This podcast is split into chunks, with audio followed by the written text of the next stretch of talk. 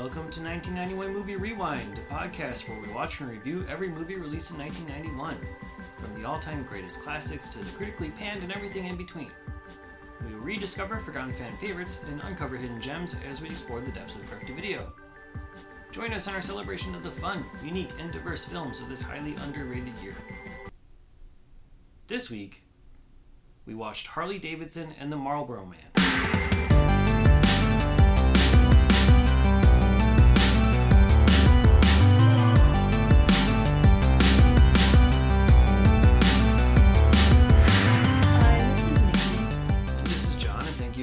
Us on 1991 Movie Rewind. Harley Davidson and the Marlboro Man are two rebellious troublemakers and lifelong friends. When they learn that their favorite bar is being forced to close down unless they come up with $2.5 million, they gather up a crew to rob the bank that wants to take over the property. Things don't go as planned, and they uncover a massive drug operation that puts giant targets on their backs. Screenplay by Don Michael Paul, directed by Simon Wincer, and released on August 23rd, 1991. Have you seen this movie before? No, It Um, seems like, from what you tell me about your upbringing and the action movies No, that I'm your family like- watched. yeah, I'm really surprised because while watching this movie, I was like, "This is a movie my dad would like." Yeah. I mean, maybe he watched it when I wasn't around, but it just it reminds me of all the movies that he watched when I was around. yeah, I, I've heard of it, never had any interest in it, but I honestly didn't know it was a. Uh, I was thinking about calling it a quasi futuristic action movie just because it takes place five years in the future in the year 1996. Uh, I honestly thought it was more of like a like a western, like a more traditional, like dramatic piece about like the people who were used to represent those advertising characters. You know, Oh yeah, all the like you know, the, product placement. yeah, the people who were the people.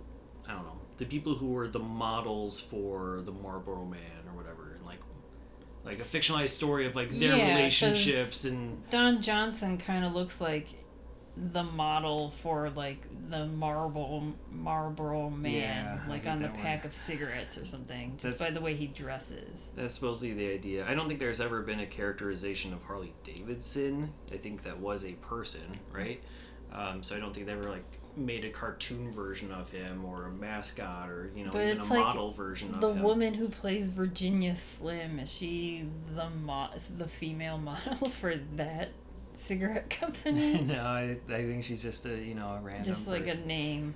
So yeah, I mean that's one of the things that most of the characters in this have names that relate to other uh, drugs and alcohol, basically.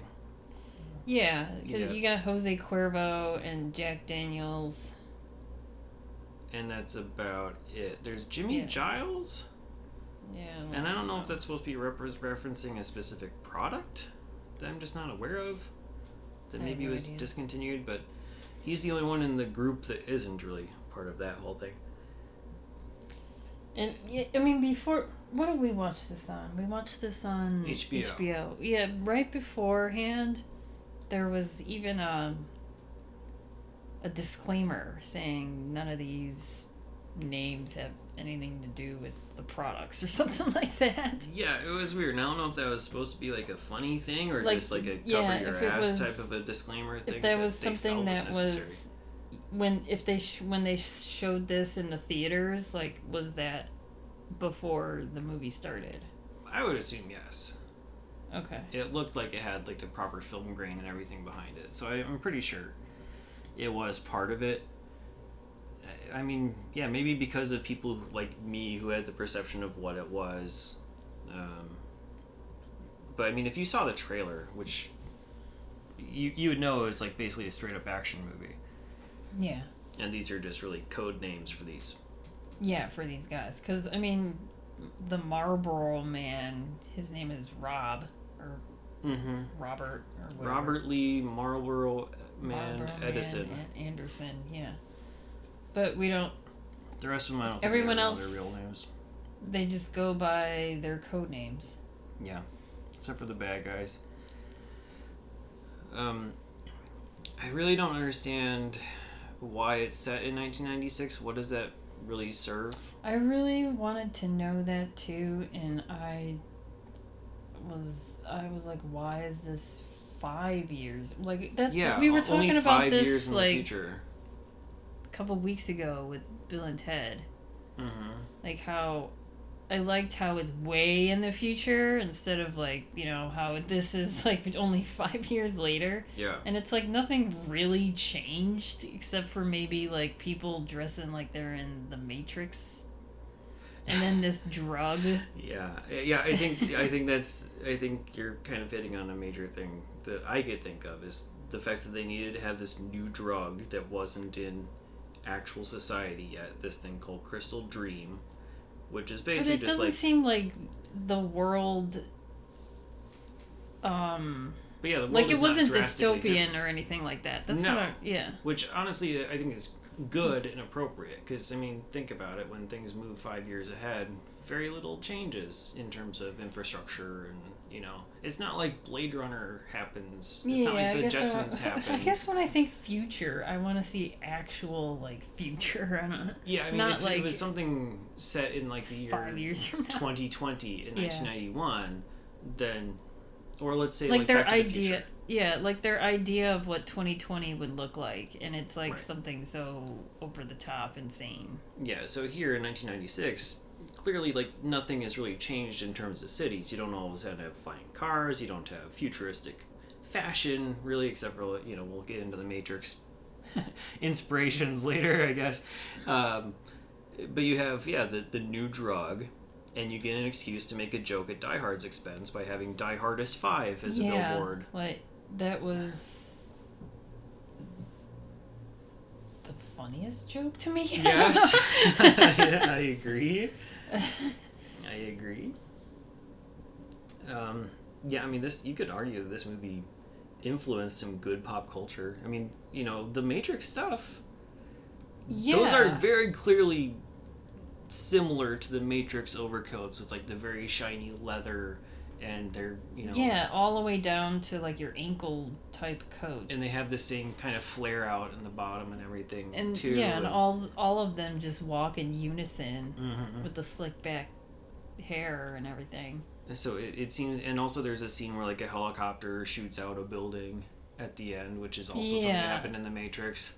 So yeah so did maybe the did the Wachowskis, Wachowskis were they um they're older than us, so they would have probably. Yeah, I'm just wondering, were they, uh, yeah, did they use this as a reference or something? maybe unintentionally so. And maybe Breaking Bad saw Gus Fring open the bag and find Crystal Dream, which looks like blue meth, and got some inspiration Mhm. there for Breaking Bad. Um, because yeah, John Carlo Esposito plays Jimmy Giles in this. So, I don't know. I don't know. The rest of the movie's bad. I I feel like this is a movie. If I would have watched it back in the 1990s, I would have Like as a enjoyed it. kid, yeah. because it is you know just goofy, mindless action. There's a couple yeah, of like with like clips in there. some, like it starts off with like nudity. Yeah, you got the nudity aspect, which you know would apply, you know, help with the prepubescent appeal. um, so, I, I would have like I think it would have been more fun when you don't have the critical eye of film school kind of tainting everything. But as an adult, all I can really see is like the lackluster relationships between the two leads, and I, I, I, think that the action sequence are good.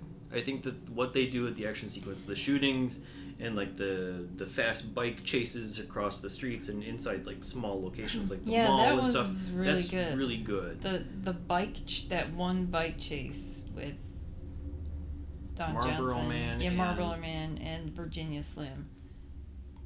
The introduction to her character, Yeah, uh, they're they're zooming through, you know, Yeah. residential areas and going through like an outdoor mall and stuff like that, and doing a just- motorcycle chase.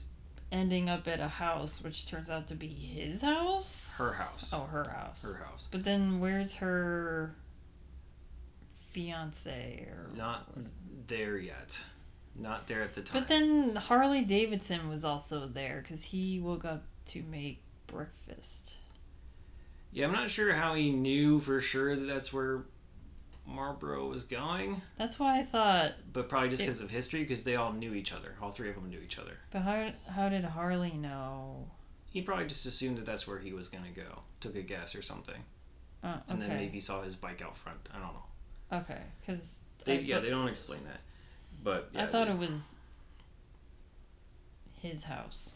No, it, she says you cannot come back here again. Basically, Okay, I don't think Marlboro Man has a house. that's I think what that's I like- was like. like, these are both both Was drifters. it their house? But I don't know. They're, they're both basically like drifter loners in a sense, but they're loners together. Um, and then they have this bar that they frequent, and you know, have complicated relationships with the The owners, and, the and the people workers there. and everything like that too. But it's not so complicated that you can't explain it in two seconds and be done with it. You know, you have Mm-hmm. this fight scene between Harley and Jack Daniels, played by John Minton, former WWF wrestler. Actually, I think he was still a wrestler at this time. Big John Studd. And um, because evidently Harley had slept with Jack Daniels' wife at some point, Lulu Daniels, played by Vanessa Williams, who we only see singing and has no role other than just to be Yeah. another bit of eye candy in the movie.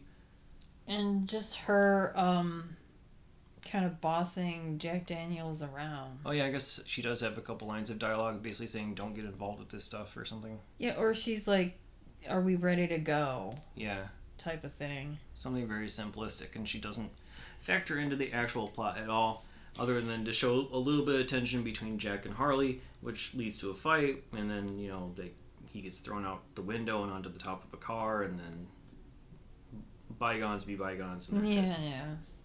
And I don't. I guess fast forwarding to the end of the movie, what happened to Lulu? I don't know. We don't know. That uh, everyone. Okay, so The whole ending. Okay, also there- there's like forward- 30 endings in this movie for Yeah. one. But yeah, the actual ending ending where credits happen, there's so much unresolved stuff. because everyone works together to try to get all this money for the drugs. Blah blah. blah. Everyone is killed. All their friends are killed, besides Harley and the Marlboro Man. And then that's when I was like, "Where is Lulu?" Because she was always like, sort of attached to Jack Daniels. Like yeah, wherever saying he like was, don't she do was. this. And also he was telling Jack. But he did do it, and then he died. Yeah, so, where- like, why not have that scene of confrontation from Lulu going to Harley and like you killed my husband type of Yeah. thing. Nothing like that is in here. There's like no depth to the characterization. Um, I also really didn't understand. Okay, so the the main thing is okay. The uh, the least the least we'll talk about in a second. I want to talk about like the, the main thing with like the bank. The bank is running a drug operation because Tom Sizemore plays this guy Chance Wilder who is heading up the bank but also on the side using the bank to do this multi-million dollar drug operation using bank vehicles and resources. When they do the heist, they discover the drugs instead of the money that they expected to find, and that it's like, uh oh. Um, at some point, they kill all the heavies, and then they go back to the bank so that they can get Sizemore to update the lease for the property. But everyone's dead, including the owner of the property. So who's gonna take over this bar? Because I mean, and Are they also gonna they're do it? they're not even gonna stay there because No. they just go off their. Their plan is to leave town anyway. Yeah, Like they could have brought Lulu back for that, and be like, okay, Lulu's gonna take over the bar if she wants to or yeah, something. because she's like the only The survivor. Yeah, she is the alive. only one. Well, Virginia, but she's a cop. She does. She has no interest in running the bar.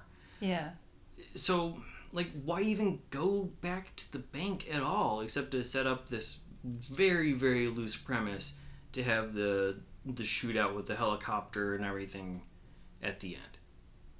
That's the only reason is to like, and also have another Die Hard reference with the bad green screen and the bad guy hanging over the ledge of a high rise. falling to his death.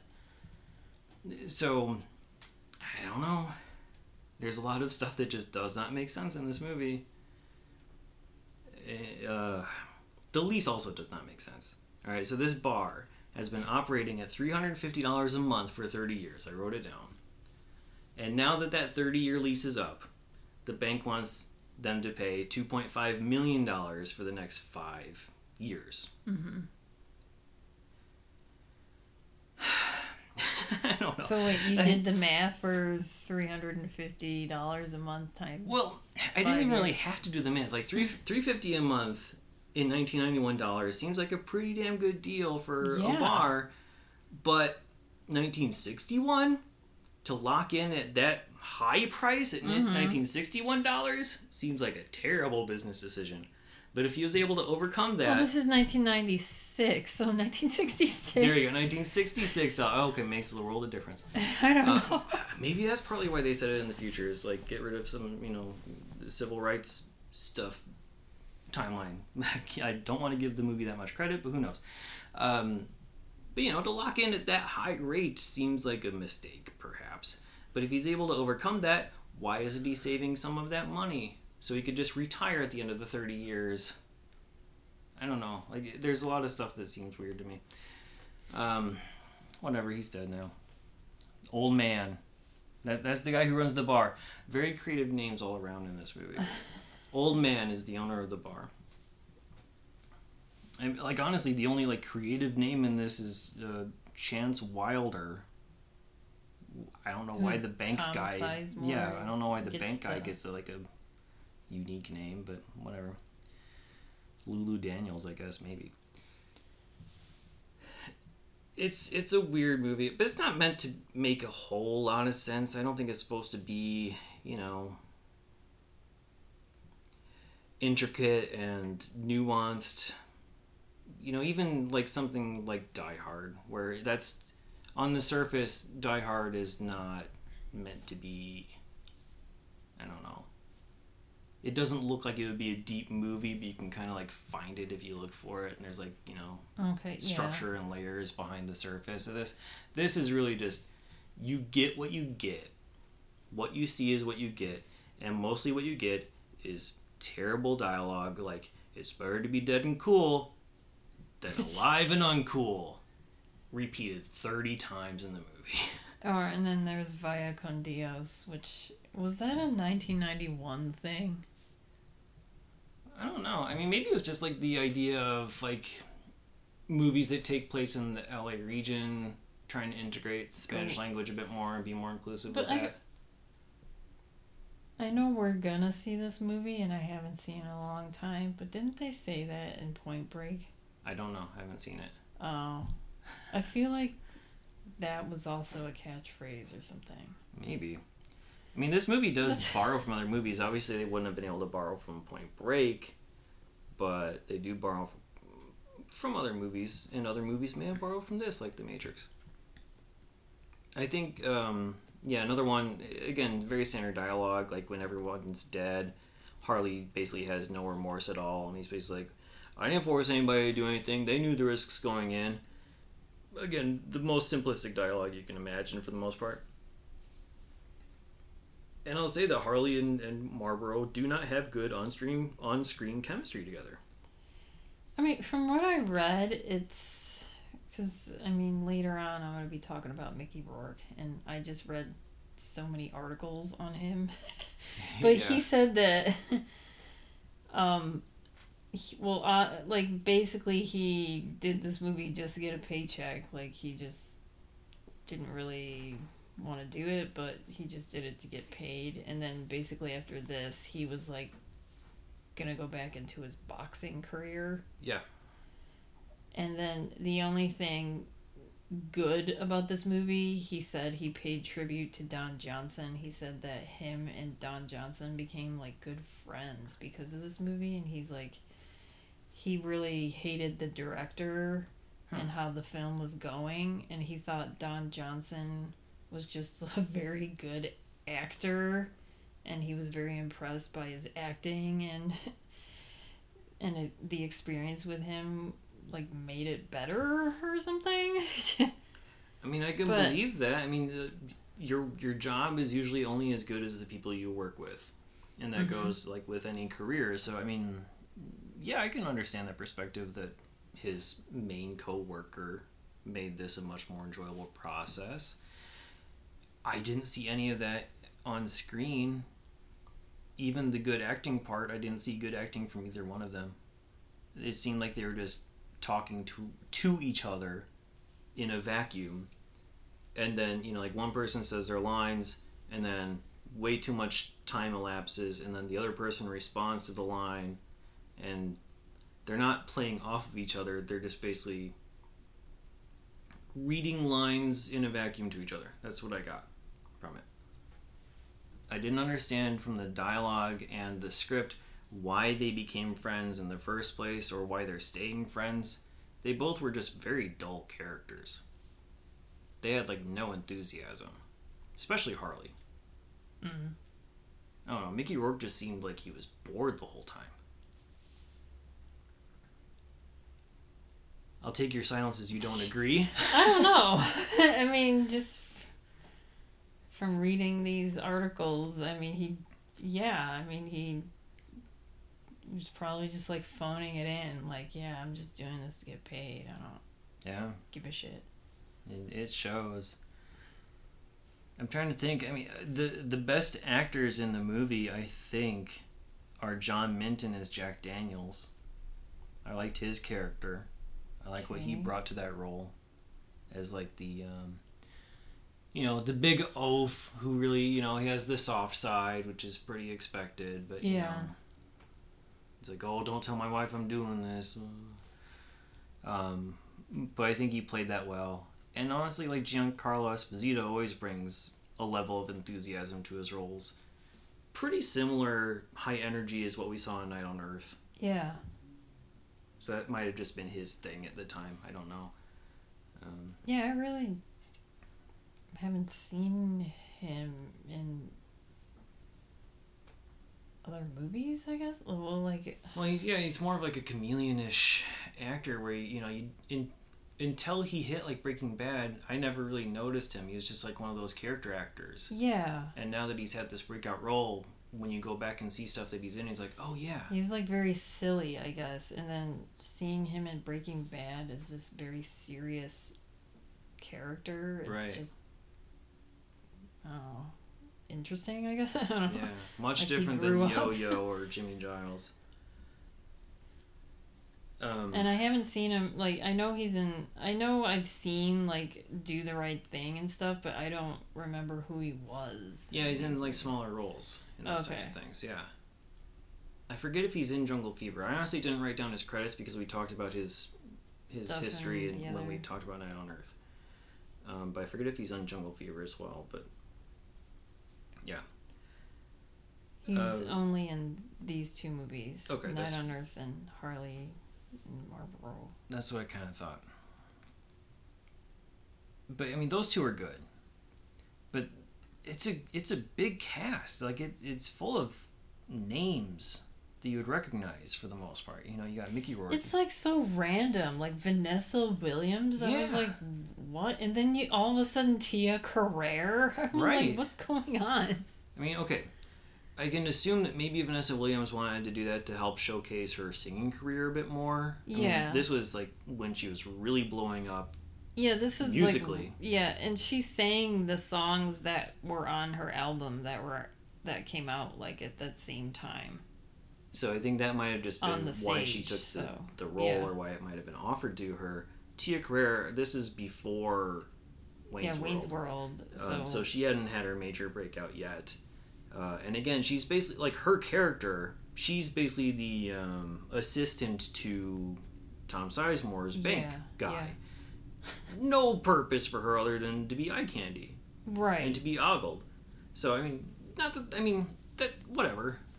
it's fine. She just kind of, yeah, I mean, she didn't have many lines and she just kind of stood there. Yeah, Which, I mean, she's fine. there to be sexualized, Yeah. And it's just it's. This is a manly man movie. Yeah, so, So we need to see some hot girls in it. which happened like immediately, right? Like it's like nudity in the first two minutes, and then again in minute like five. Yeah, when they go to the bar and Yeah. there's like a stripper on stage. Yeah, both characters are introduced by topless women. Yeah, they don't even have a name. They're just like No. the woman. And then Yeah. like at the Mitzi Martin as the woman. yeah. And then and then at the very end when Harley picks up a a female hitchhiker. So it's just like another nameless woman. I think okay. Is she the woman? How there's like three the no, no, because there's there's another person on the credits that's listed as the hitchhiker. Oh, okay. But I think you know there's a couple times where he shows a picture uh, of him with a woman, yeah. basically indicating the one that got away. Hmm. The hitchhiker to me, maybe I'm just I don't know. Oh, is the woman in that picture? I think Oh. I think the hitchhiker is the same woman as that picture.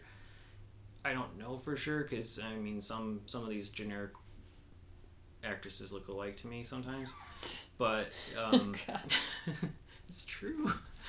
and then uh, I don't know, yeah. But I mean, it could have been like one of those things where, oh, you're supposed to realize that this is the thing, and there's like some sort of subplot that you know they found each other again and whatever, and, and it just was not really explained well.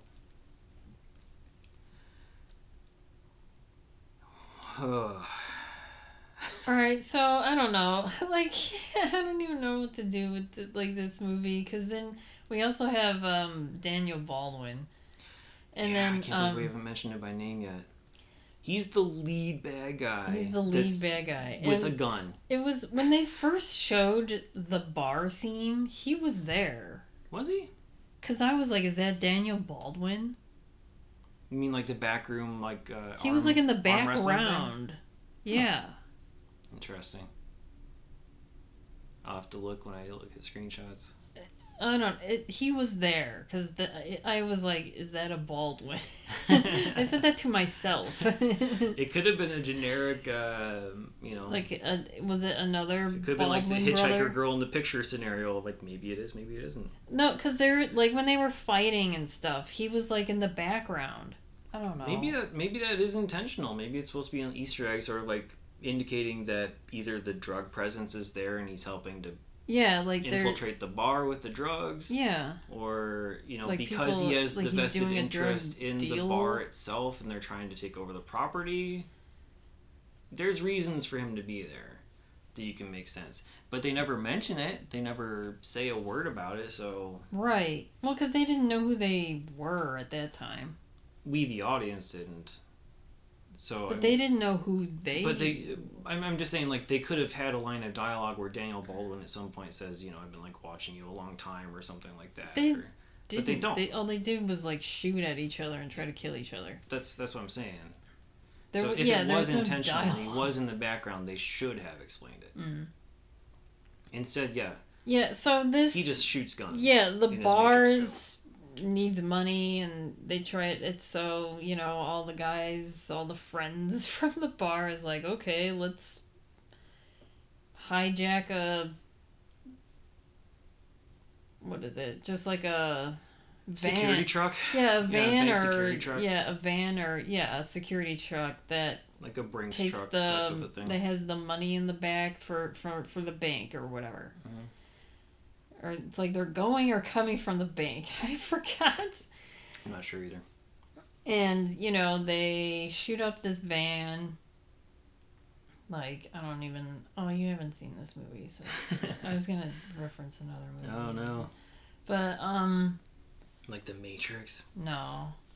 And so they shoot up the van, take it take over the van and they open it expecting millions of dollars, but instead they see this drug and they're like, "What the fuck?"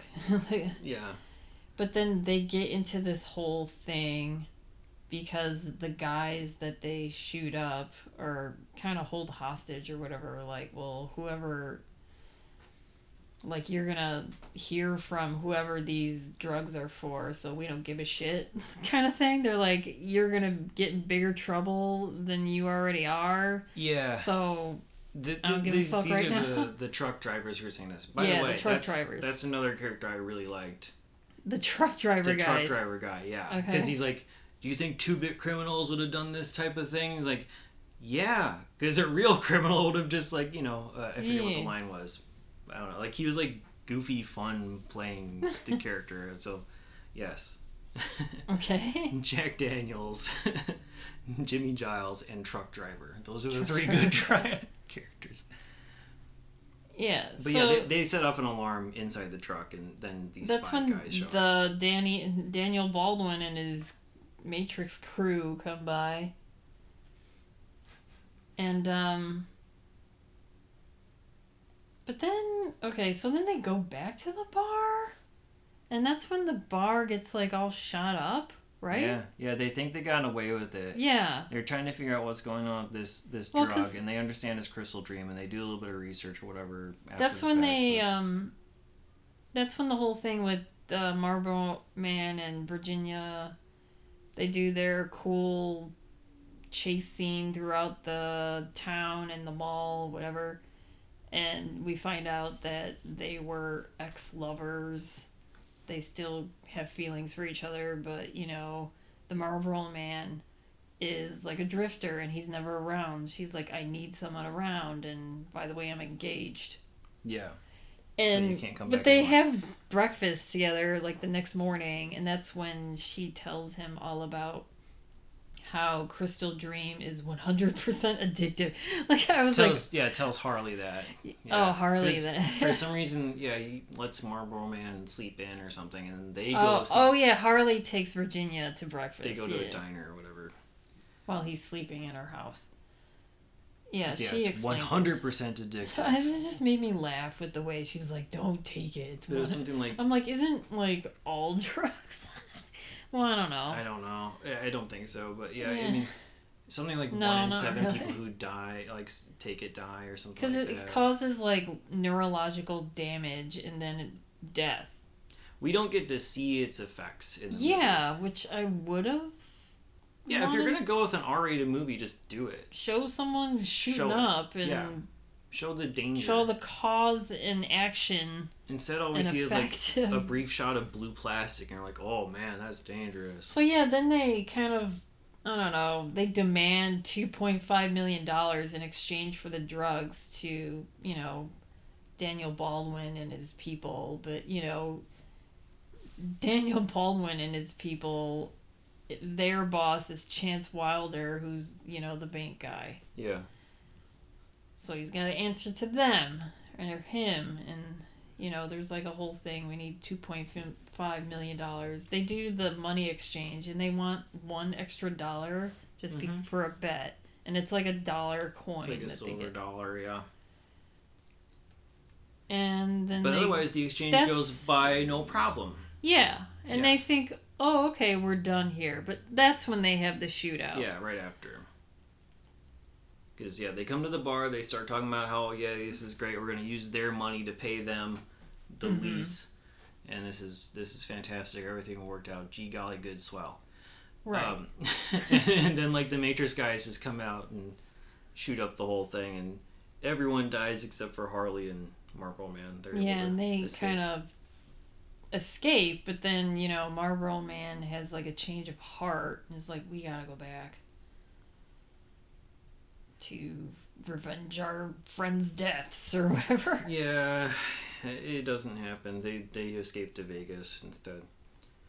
Um, and around that time, like when they're in Vegas, that's when they realize that that silver dollar has a tracker inside, Mm-hmm. and that's how they're able to find them in the bar. And oh my God, they're in Vegas right now. We gotta go. Yes. Which leads to uh, the overt reference to Butch Cassidy and the Sundance Kid at the Yeah, roof of yeah. the the. Uh, Oh yeah, when they're on the roof. Yeah. Had you have you seen that movie before, Butch Cassidy? A long time ago. Yeah, it's, it's been about twenty years for me as well.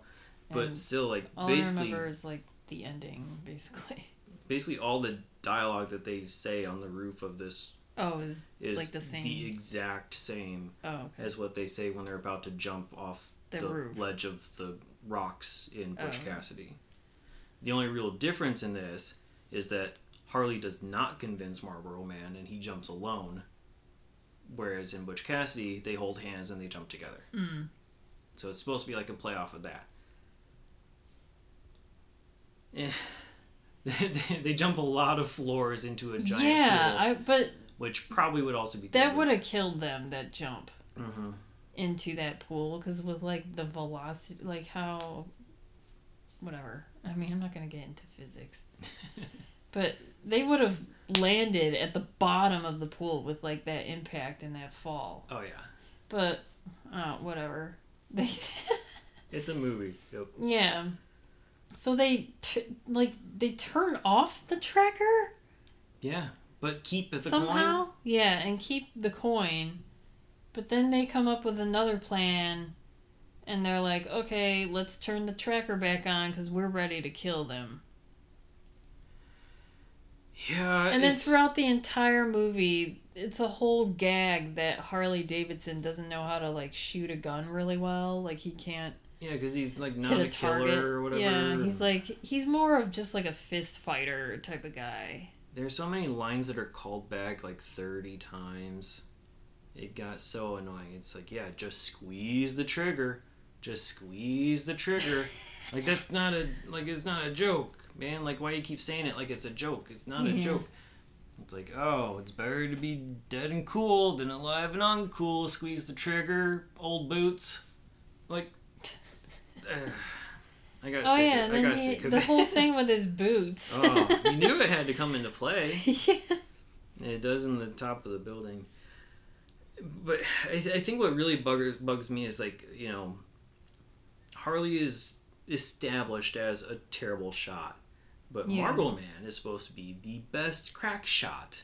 Yeah. And they show that when they're robbing the, the truck in the beginning. It's like, wow, how'd you even shoot that well? Like that's a, you know, says yeah, that's the truck even driver. said by the truck drivers. Yeah. Uh, but yet at the same time they try to shoot up these matrix guys and clearly they have bulletproof vests and stuff which Yeah, but they flabbergasted can- yeah. exist in the year 1996 when it probably existed for 20 years prior Yeah, that there's bulletproof vests. yeah so like aim for the head because they have no covering on their heads But yeah, and but they still continue to shoot at their bodies. yes and even when he is a crack shot and he does actually try to aim for the head when they decide to finally do that He, he misses a yeah, hell of a lot Yeah, he can't shoot anyone's head. no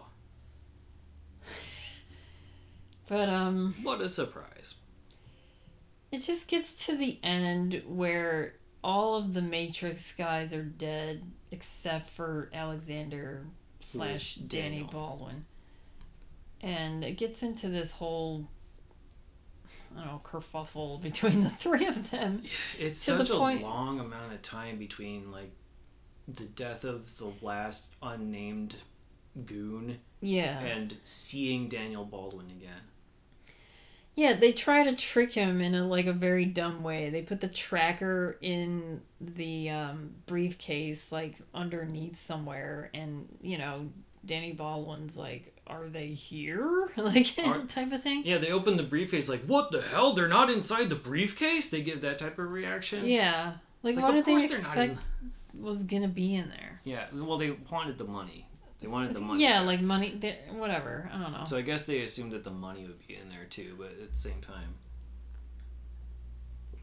I don't know. They So knew that the it- tracker was offline for a long time. Then all of a sudden it comes back online. It's like, no problems here, boys. Let's go. It just comes down to where Alex Alexander is holding Marlboro Man hostage or whatever, and it's up to Harley to shoot him, and that's what the whole just squeeze the trigger thing happens. And then they have like, in- the meantime, they also have like a bunch of lines about how it's two dollars a bullet. Mm. You know, every shot you miss takes two dollars. That's two dollars a bullet. This is a very expensive firefight we're in, and all this kind of stuff. And as he's loading up the gun, he's like, two dollars, four dollars, six dollars. Like I don't. You guys have two point five million dollars you intend to keep. Yeah, it's not like two hundred dollars a bullet. It's it's it's meant to be like this funny exchange and callback within this ten minute scene, but it's just it drags everything down. Um, but yeah, Harley's a really bad shot, but he has to do something, and stuff happens and. But Yeah, and then it you gets think to that the- you yeah. think that the movie would basically be done at that point, but no, no, but that's they just gotta like kill Tom. Sizemore now. But they did kill, yeah, and now they have to go back and kill Tom Sizemore. So you gotta like wait for like another ten minutes of scenes to happen before we even get back to the bank.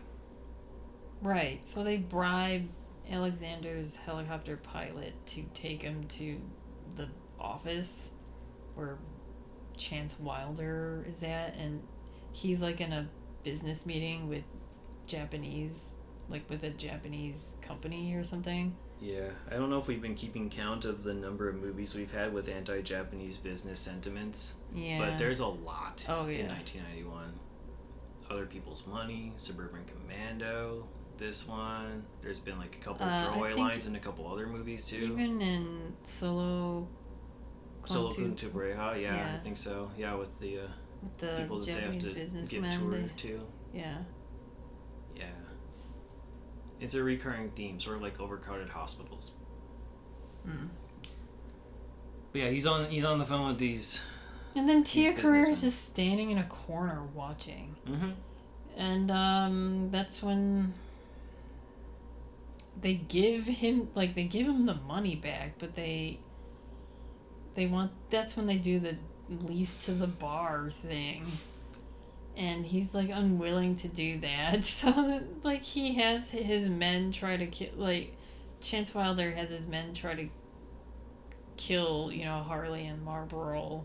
But then that's when the uh helicopter comes up to whatever floor he's on, like the 50th floor, I don't know, and starts shooting.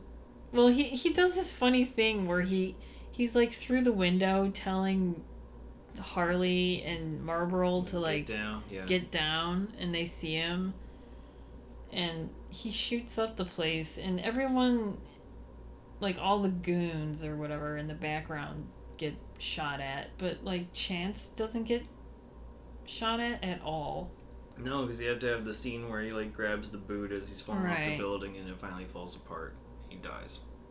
yes yeah and marlboro man has these like old ass looking boots that he like every few scenes and harley's like why do you even have those boots if they keep falling apart? Because you just see don johnson right like always using like masking tape or duct tape to tape them back up all the time. And the response is always, "I don't want. I don't want to talk about my boots. I don't want to yeah hear no until guff like about my boots." one heart to heart they have Which I honestly was not paying attention to, so I don't even remember what the actual reason was. oh they were his completely checked out. father's because his father Is that all it was? yeah God, I knew that like from the freaking start. I thought it was more than that. All right. it, they were his father's boots, and you know, his father died somehow. I don't even know because even Chance Wilder made fun of his father. He was like, "You want to die like your father?" It's like, how did he know? This feels like it's it's meant to be like a multi-part series that just got smushed into nothingness. I don't know. Anyway, they're on with their own lives again. Marlboro's gonna be a rodeo person again because he was, and then he stopped being one, which I thought was part of the boot story, but I guess not. Well, unless his father was a radio guy and was like, "Hey, here." But like he died in the rodeo and like I- don't my, know. I don't, whatever. I don't care. I really don't care anymore. I didn't care Wow. while it was happening. I'm like, I'm sick of the boots. I'm sick of the boots. I do not care about the story of the boots. And then Harley just went off with this hitchhiker as he's leaving the um, Yeah. rodeo and the end. Missed opportunities in this one. It's. I, I'd say I, I, if I were to see. In that way, I'd sort of compare it to V.I. Warshawski.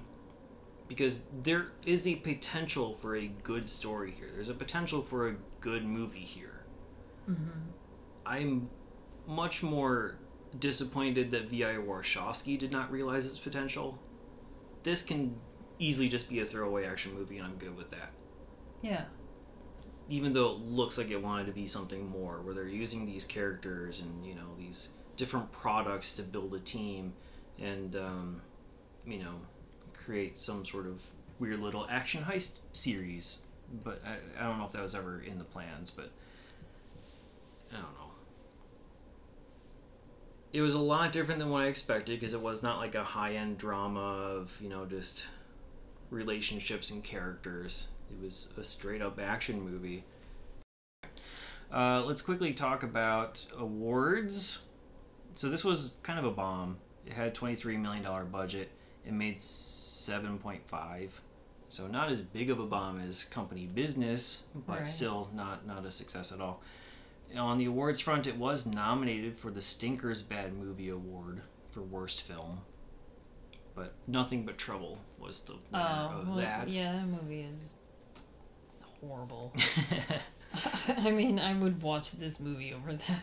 I know we're gonna have to watch that movie at some point. At some point, at some point, it may come up. Yes. Um, Simon Wincer, the director, he's an Emmy winner for Lonesome Dove, the 1989 version of that. Uh, he's done movies like Harlequin, Daryl, Free Willy, Operation Dumbo Drop, The Phantom, and tons of TV, including Young Indiana Jones. So obviously, he has a very good relationship with the Disney folks. Don Michael Paul, the writer, we will appear in the 1991 movie Rich Girl as an actor. He's written things like Silk Stockings, uh, Half Past Dead, Who's Your Caddy, Death Race 4, Bulletproof 2, Tremors, Shrieker Island. So, all kinds of like sequels to not great movies to begin with.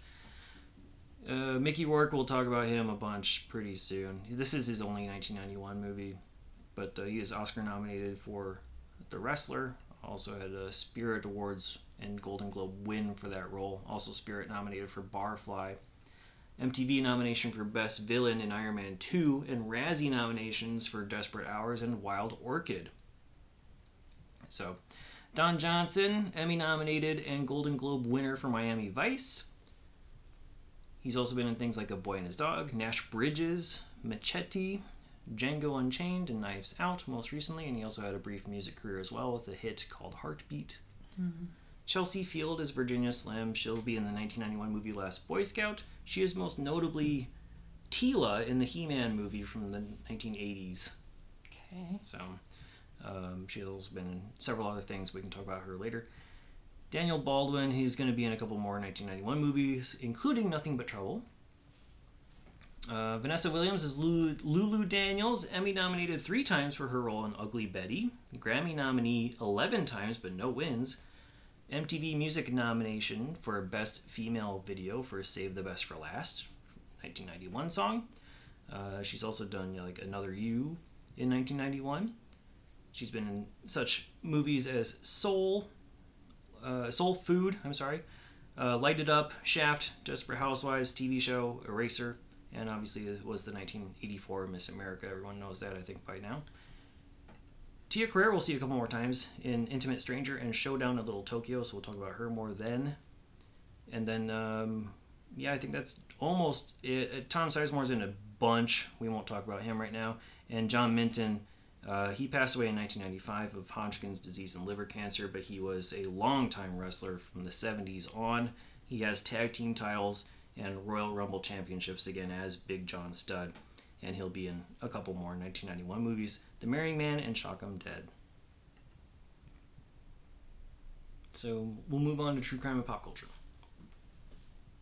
Yeah, so I'm gonna talk about Mickey Rourke and so I when we were watching Wild Orchid, I told you that I read some things about, you know, the filming of the first movie. Yeah, the one that he was in. The one that he was Since in, he's not in in it. Yeah. And um I may have told you this. Like around the time when we like when did we I don't even know we did Wild Orchid 2 like 2 months ago. So It's been um a while. Yeah, I think that's about right. so around the time when that when we were watching that movie is when one of my favorite podcasts started up with a series uh, you must remember this is the podcast and the series for this season is all about erotic movies, and it's this. It's eleven part series. It just ended this week with um she went through every single year. So it was like 1980 all the way to 89 just Mhm. talking about all the erotic movies. Or like the biggest ones. Yeah, the big ones. And I mean, this episode didn't come out yet, but she did a whole episode about like Mickey Rourke in nine and a half weeks. And then she did talk about Zalman King. So I learned more about Wild Orchid and the filming on that. And then also with Carrie Otis. I got Carrie Otis, which I'm going to read some stuff. She came out with an autobiography back in 2011 and she talks about their tumultuous relationship and i guess zalman king also had his own autobiography Okay. on that podcast she she'll play um the audio like the audio from the audio audiobook books yeah she'll play like a tidbit of their. Them talking so i'm assuming it's from their audio books because i know carrie otis has a book and so for wild i don't know just the entire series is amazing and then starting in the fall she's going to do erotic 90s so Ah. she'll probably be talking about maybe wild orchid 2 i don't know Maybe. she she talks about Wild Orchid one, and I learned that. So on you know Mickey and Carrie, they met on the set of that movie filming, and it was just like love at first sight, and they were kind of inseparable after that.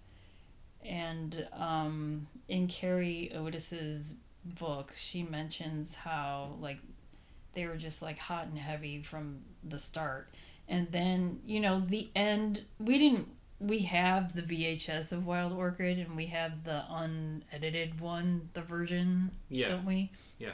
but we didn't watch the unedited one did we? right. No, we watched the R-rated. yeah We so have the the- DVD with both. Oh, of the. D- yeah. So the unedited one is, at, you know, it's the end part where they're having sex, like when they finally sleep together. Mhm. But Carrie Otis says they were actually having sex That's what I in saw the the un- trivia. yeah in the unedited one, and a lot, you know, during that time, this is kind of like pre. Pam and Tommy, where people were trying to sell that or just like take that part and use it like as porn. Okay. And there was like a whole thing about that. And it became, you know, that movie became very popular like in Europe and South America. And Zalman King, you know, he didn't like do anything about it. He was just like, "Oh, I'm very popular."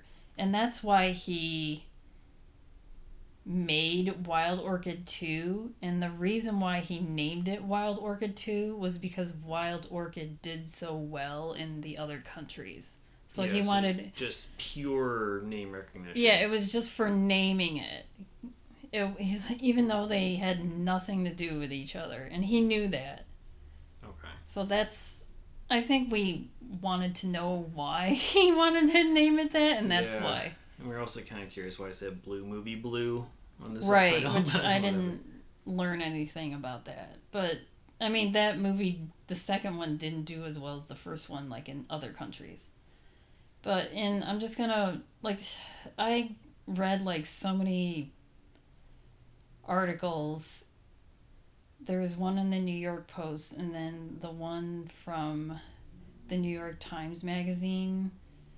Those are the most interesting to me, and then I'll we'll put it on the website. The one from the New York Times Magazine is just an entire interview with Mickey Rourke right when he just finished doing The Wrestler, and that's when like his whole career like came up again by being you know nominated and Mhm. winning like a Golden Globe. Did he win that? He won the Golden Globe in Spirit Yeah, War. yeah. Yep. So you know carrie in carrie otis's book she mentions that you know they it was like love at first sight filming wild orchid and after that they were just kind of inseparable but mickey became very controlling and you know she's a model. And um she wasn't really allowed to do a lot of modeling gigs especially if they were sort of like tasteful nude modeling and he saw her in a photo or something where she was like mostly naked and he's like no one can see you naked but for me. And he threatened these photographers by hiring thugs to like beat the shit out of these photographers. So that kind of like made her career kind of shitty because no one really wanted to work with her because of him. So she was like losing jobs. Yeah. And um, there was a another part where she mentions there was she was accidentally shot by him. And in these articles she never pressed any charges against him. They just had like a very shitty marriage. And um this was during the time i guess well, because this movie is his quote last movie, but when he was he was filming the movie White Sands, which that movie came out in nineteen ninety two. Yeah, he didn't. He didn't necessarily really stop that- stop No, no, he never fully stopped. because I know he's done like really bad movies up until like The Wrestler. Well, I mean, yeah, I mean, he had done some other stuff like um, Sin City. I think is the other major notable one before the wrestler. Iron Man Two was before the wrestler, I think. I thought that was after. No, yeah, it was probably after, wasn't it? Yeah. Well, okay, so he was just earlier than I doing what you know, because he, I think mentally, he, I mean, he was just like not doing great, and he, so he was on location to film the movie White Sands, and he was frantically calling her, saying, "I need you by my side. I miss you. I love you." Blah, blah, like and just controlling her, and she just dropped everything to fly out to go visit him, and then when she visited him he had like a gun in the house that he was staying at and she's like you know i don't like guns can you get rid of it and he just like threw it in one of her bags without Mm. no without telling her she didn't know it until she like they got into like a little thing and she kind of threw her bag on a shelf or something and the gun went off and it shot her like in the armpit Oh wow. like the safety wasn't on Yeah. but she never pressed charges. But I mean, that scared the both of them. But then, ugh, this like, I don't know. This is before they even got married, and then they didn't speak to each other for months until he was like, "I miss you." Like he comes and visited her, visits her somewhere. I forgot where already. Where um.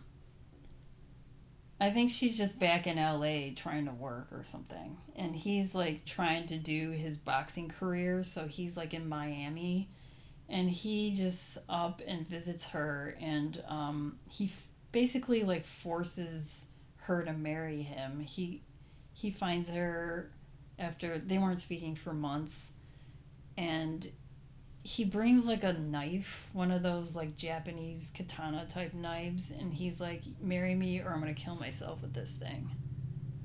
Okay. So she's like, "Okay, I'll marry you," and they get married the next day. And then throughout their marriage, it's just like very tumultuous. It's I don't know, but she, I mean, all this that she she says uh, she reveals a lot of this in her book, and I'm really curious. She also talks about her modeling career and how like she was treated by like certain like the director of her modeling like she was part of the elite modeling group and you know the owner of that also was like sexually harassing her and then it, it, it she had like a really crappy life it sounds like and now she's like doing better and i'm just really curious to read that book but i mean after when this book came out in 2011 they asked Mickey Rourke like his side, and he just said, you know, no comment. He didn't want to say anything in response to this. Mm-hmm. But recently, he's been kind of vocal when they did the whole Johnny Depp Amber Heard trial. He was very much on Johnny Depp's side, saying how the their marriage, Johnny and Amber, reminds him, Mickey so much of his marriage with Carrie Otis. So Mhm. it sounded as if they were like abusive with each other or something. Or that's how he wants to spin it. Yeah. TV, there wasn't. This was a Friday, and it was like during the summer, so it was like TGIF was all repeats, so there was nothing new or different for that night. So I'm just going straight to music, and for the bottom five for the Billboard 100 as of August 25th, 1991, a lot of these songs we've sort of talked about. Okay. So number 100 is Hey, Stoopid by Alice Cooper. I know we talked about that Mhm. before.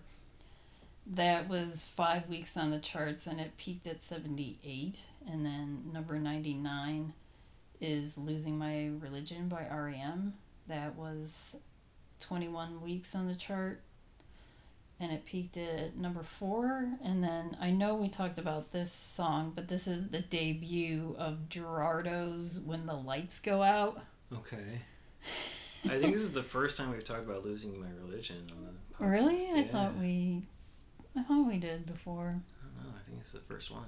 Okay. Well, Anyway, I mean, th- that was that was on their 1990 album. yeah, it was yeah, ninety one single 91 release. single, yeah.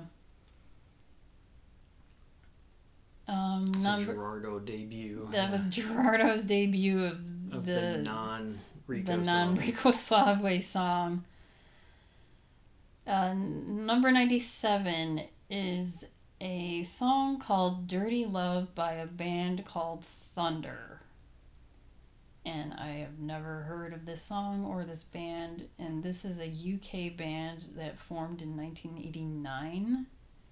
And this is their debut album where this single came about. Okay, so it had like international appeal, and They so they had tried to bring it international over here appeal. a year later and- or something. So this song "Dirty Love" was on the UK charts as well as US, and their this debut album came out in 1990, but the single came out this year in 1991. And that album reached number 21 in the UK charts and then number 114 in the Billboard to US Billboard 200. Hmm. But the single was 13 weeks on the chart and it only peaked at number 55. But these guys just recently came out with an album this year. So Oh. they're still going. Okay, I've just never heard of them. no, And then number 96 is a song called How Can I Ease the Pain by a singer by the name of Lisa Fischer. And she is mostly known. Did you ever see that movie about the backup singers, the 20 feet from no, stardom? no. She was like one of the major women on that Okay. documentary. So she was a backup singer for Sting, Luther Vandross, Tina Turner, and the Rolling Stones. Mm, okay, And this is her only album that came out this year. And then this song, "How Can I Ease the Pain," won a Grammy for best R&B for a female singer. wow. So I didn't, I've never even heard of this song before. She might have She won a Grammy. Vanessa Williams. Yeah. Hmm. But that song was 20 weeks on the charts and it peaked at number 11. Hmm. And that's it. All right. Well, we'll go on to rankings and ratings. Where on your one to five star scale are you going to put Harley Davidson and the Marlboro Man? I mean, okay. I'm gonna. You're probably gonna hate me, but I'm gonna give this movie a two. Uh, why would I hate you for that? I don't know, because I feel like you really hate this movie. I I hate the missed potential of this movie. That's what I hate about it most. I mean, the dialogue is really bad, and the characters are just not fun to watch. But like, the action is, you know, the scenario is a good scenario. It's a decent premise. It's just not executed the right way. On my zero to four star scale, I'm gonna give it a one and a half. So I'm not that far off from you. Okay. But most of that's because of the action sequences. Yeah. I mean, I wasn't. I was not really bored. I started to get bored near the end Like I was I, felt more like there was- bored with company. Yeah, I was business. definitely more bored with company business, even though it was a little bit of a faster pace. I would say than this was. This one, I just felt like there were five different endings, and I was ready for it to be fully done after number two. And they got three more endings after that. Uh, every movie is worth watching once. Would you watch this again? I kind of would if there was like a midnight screening of it and there was like other people around to sort of make fun of it together. Yeah, that would be fun. I would also, I mean, just like VR Wachowski, I would watch a remake of this. I think it'd be, you know, Like with Mickey Rourke and Don Johnson. nah, I don't think we need to have either of them there. Um, if they really want to have cameos, then fine. But, um, you know, get new cast, better script. I think, you know, it could work. If you out there want to watch this movie, Harley Davidson and the Marlboro Man, as of this recording in June 2022, it's available on HBO Max, Cinemax, digital rental, VHS, or DVD. As always, check your local listings. As for us, you can listen to us on all of your major podcasting platforms. Please remember to rate, review, subscribe, and tell your friends. It does help us out a lot.